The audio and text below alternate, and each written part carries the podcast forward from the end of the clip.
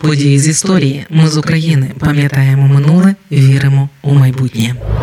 Якщо до 20 липня 2016 року ім'я Павла Шеремета було відомим у вузьких колах, то після цього дня про нього заговорила вся країна, та навіть за її межами. О 7.45 машину, у якій їхав журналіст Павло Шеремет, підірвали.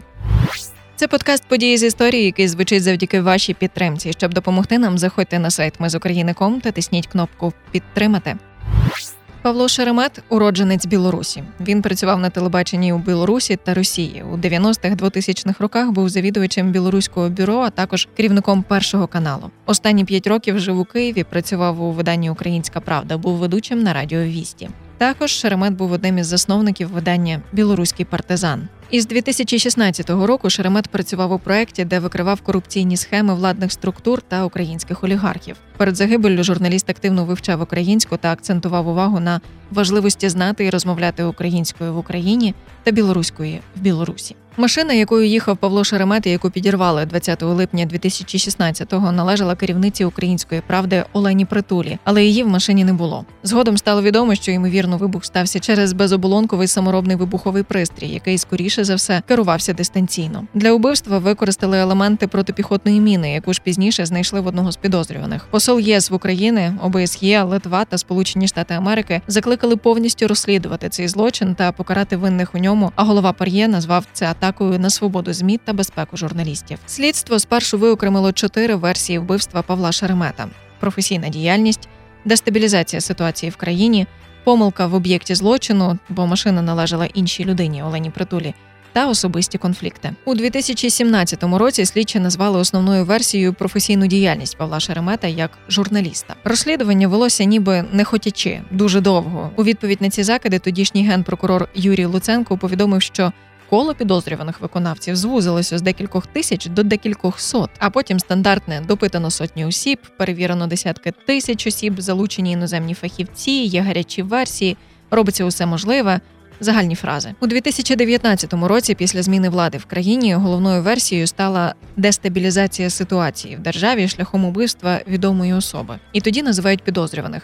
Дитячий кардіохірург і волонтер Юлія Кузьменко, медсестра парашутно-десантного батальйону Яна Дугарь і ветеран АТО військовослужбовець Андрій Антоненко. Власне, організатором злочину початково вважали Антоненка, який, захопившись ультранаціоналістичними ідеями, культивуючи величність арійської раси, щоб привернути увагу громадськості до певних політичних переконань, вирішив створити організовану групу, щоб у її складі вчинити вбивство. Це була цитата. Арешти викликали широкий резонанс у суспільстві, адже підозрювані є відомими особистостями і пов'язані з російсько-українською війною. Усі підозрювані відкидали свою причетність до злочину, однак їм обрали запобіжні заходи. Роками підозрювані то спростовували старі підозри, то отримували нові. Найдовше в СІЗО перебував Андрій Антоненко. Іншим двом згодом змінили запобіжні заходи на м'якші. Але у 2001 році суд також відпустив із СІЗО під домашній арешт обвинуваченого у вбивстві журналіста Павла Шеремета і музиканта Андрія Антоненка.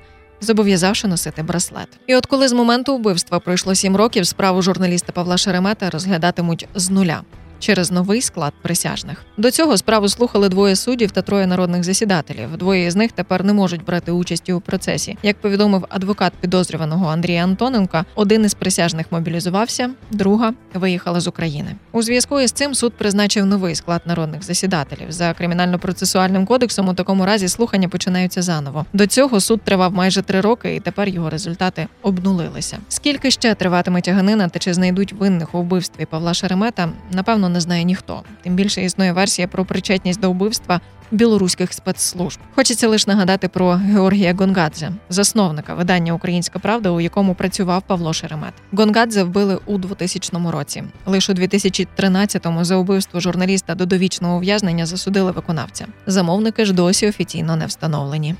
Ми з України важливо знати історію і розповідати історії. Найважливіше, що ми повинні дати нашим дітям, це коріння і крила.